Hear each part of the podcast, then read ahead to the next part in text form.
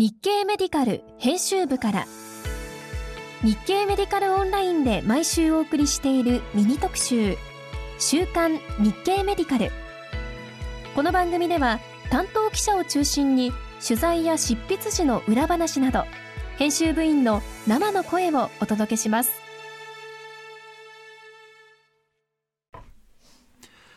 日経メディカル編集長の山崎です。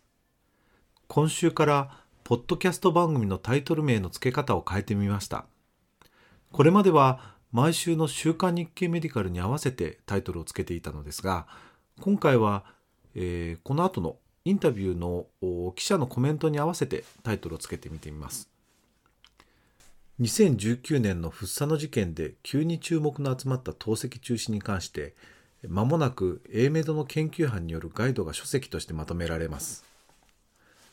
今週のカバーストーリーはこの内容をテーマにしたのですが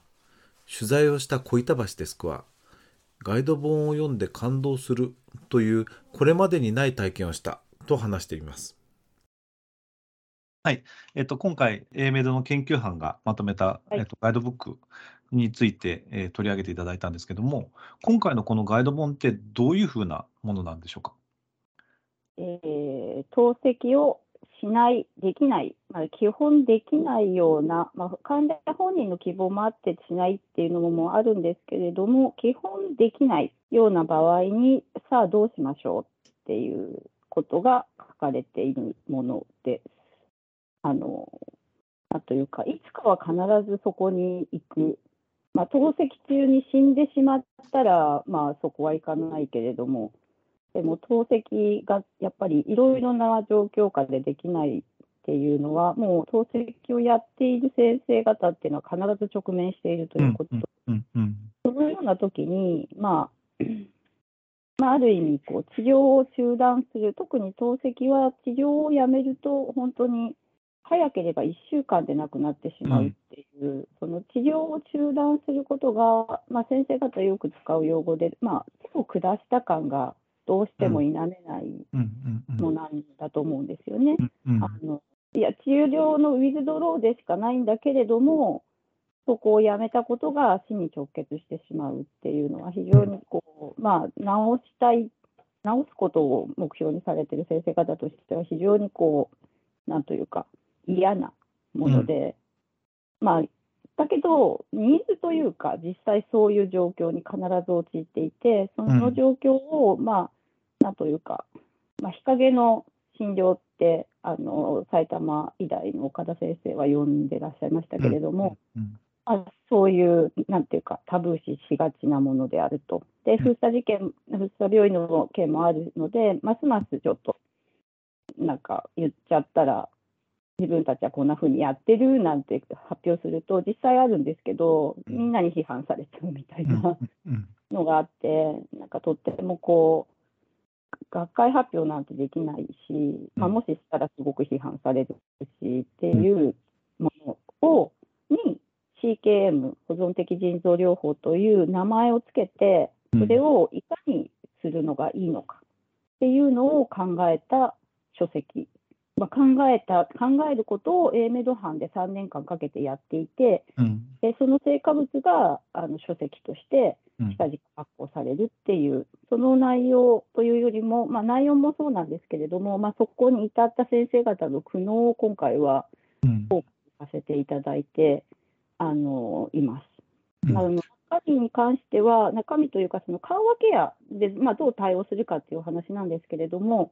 まあ、あの疼痛とか呼吸区とか、そういうものに関しては、あのまあ、今までのがん領域で培われた、まあ、技術が使えると、でかなりそう、その期待もいっぱいあるんですけれど、うん、ただ、まあ、腎臓内科が主体でやるべきであるという、まあ、腎疾患特有の体液とか、創用感とか、はい、体液が貯留しちゃうとか、創用感に対しては、まだやっぱり不十分なんじゃないかなっていう、まあ、ご意見、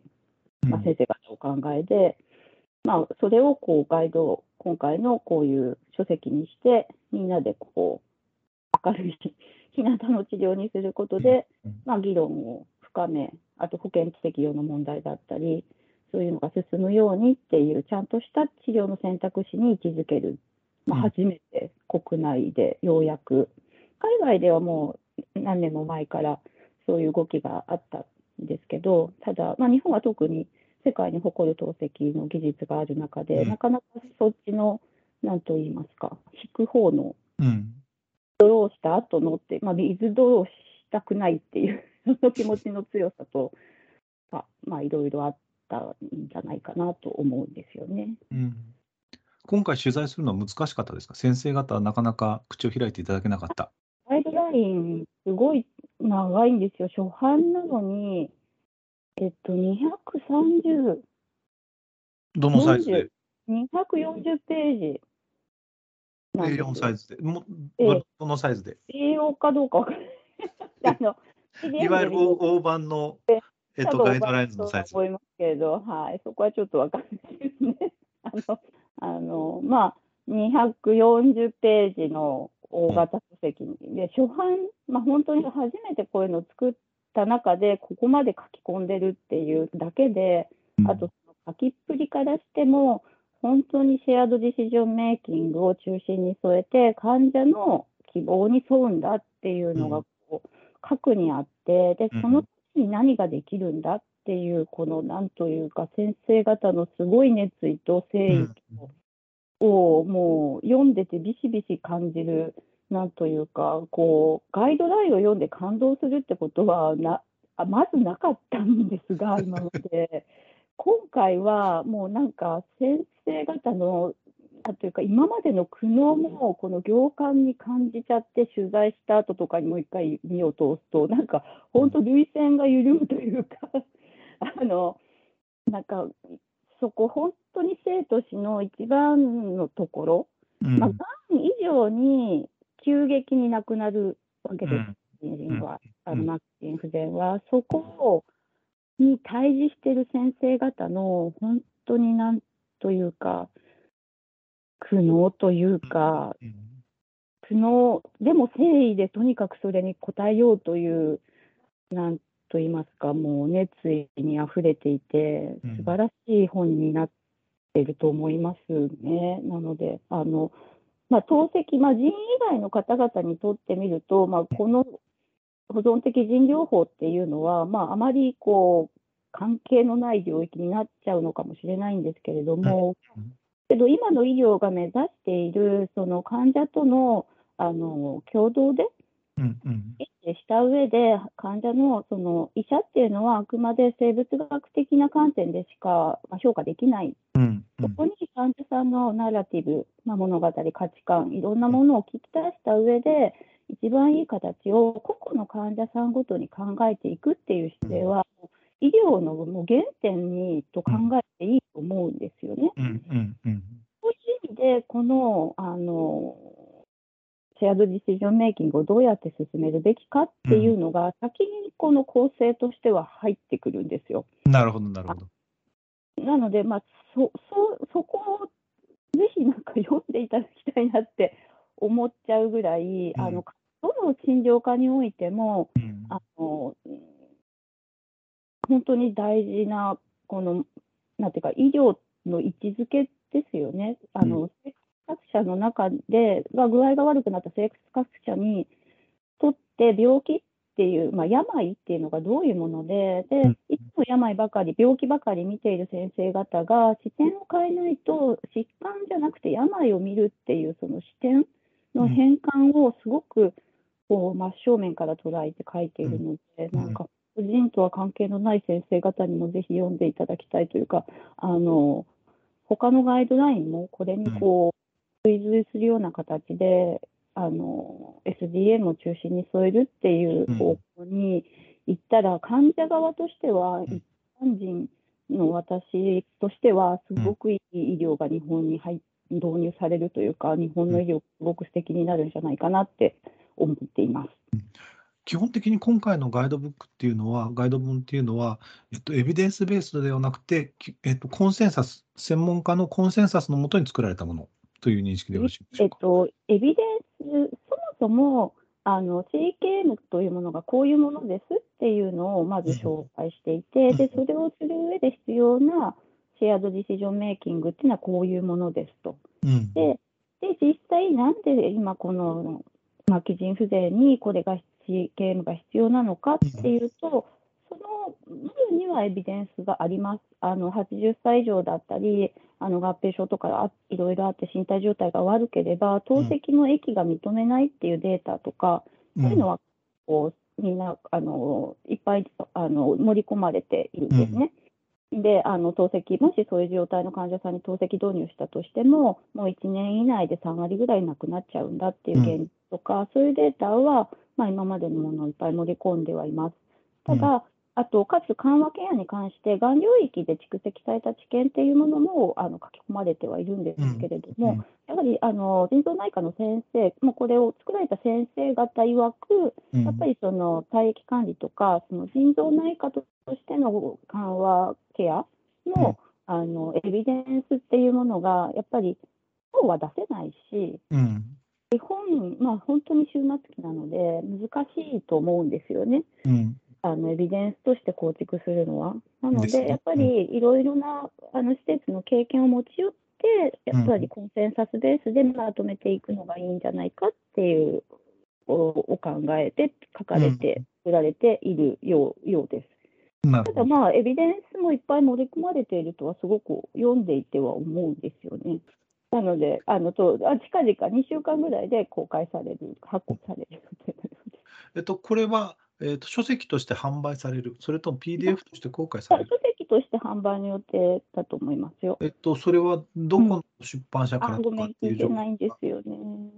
なるほどね。今回、小枝さん取材されて、いつもの取材と違う印象は受けられました？それとも？その印象というか、なんだろう。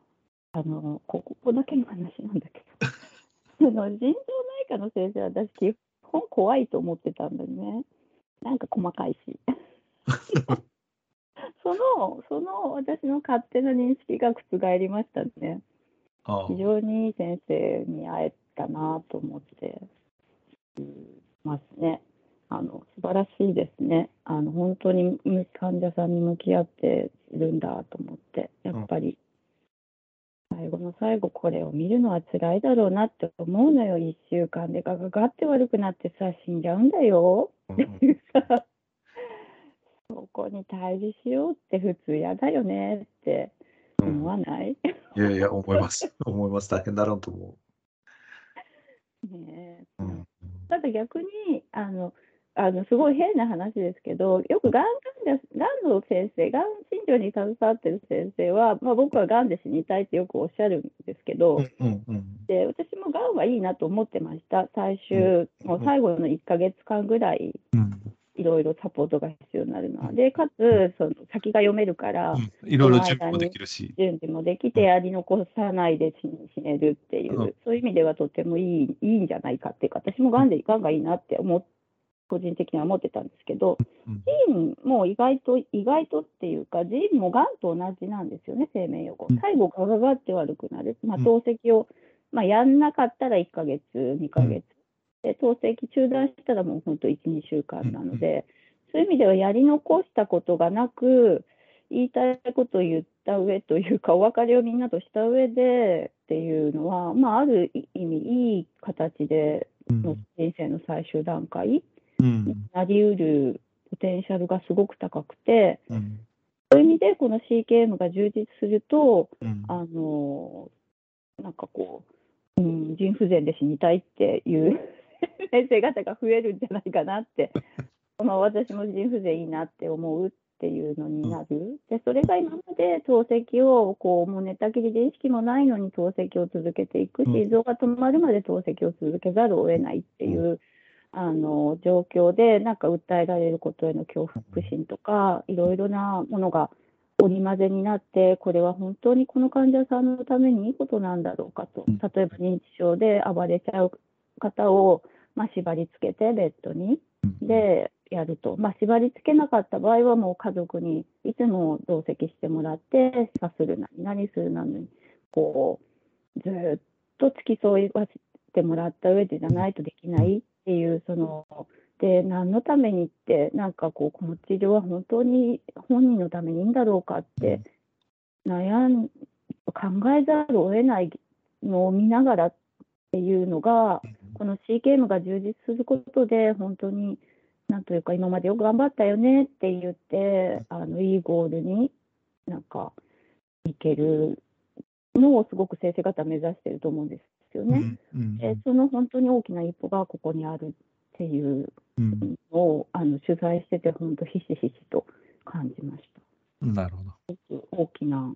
前進というか、いうん、なんかをこの人領域で、まあ、ある意味タブうんーですよね、あのうんいわゆる人工呼吸器外すのと同じうん、なわけですよね。そうですね。用具が見えてるので。うん、で人工呼吸器はもうその瞬間にっていうので、一番短いうん、になるけれども、まあ、透析も、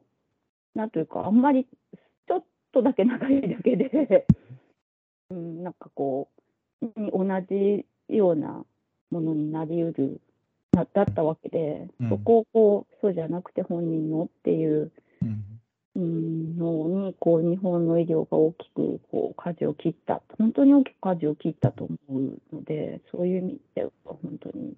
いいことを取材させていただきましたね。なるほど。うん、本当、あの、人、透析の関係者だけじゃなく、いろんな先生に読んでいただきたいですぜね。ひです。はい。あの、まあ、その終末期というか、まあ、人生の最終段階のあり方をここまで、なんかすごく考えて考えて考え抜いて、こう、作ってるっていうのは、あの、うんほ本当に、やっぱりまあ、いつかは必ず訪れるわけで、そこをこう、本当に真正面から捉えて考えてっていう、この CKM っていうのは、なんかぜひぜひ、あの、今あの別の診療科の先生方にもあの知っていただきたいですね。はい。はい。すいませはいん。どうもありがとうございました。はい、ありがとうございます。さて先週は今年4月の診療報酬改定で算定基準が見直されたフリースタイルリブレについて使い方を振り返る記事フリースタイルリブレ適用拡大で爆発的に普及かが医師、えーそれ以外にまんべんなく読まれました。現場の先生方からはアボットは価格面で強気だよという話も聞こえてきます。この後の普及についてはそんなことも関係してくるのかもしれません。また同様に医師医師以外に関係なく2番目に多く読まれたのは何かあったらすぐに受診してくださいとのフレーズだけではトラブルになる可能性があるという人法法律事務所の住岡先生田村先生の解説記事でした。さて今週から過去50年にわたって日経メディカルで掲載してきたインタビューの再掲載を始めようと思います。初回は25年にわたって日本医師会長を務めた武見太郎氏の晩年のインタビューをお送りする予定です。今週も日経メディカルをよろしくお願いいたします。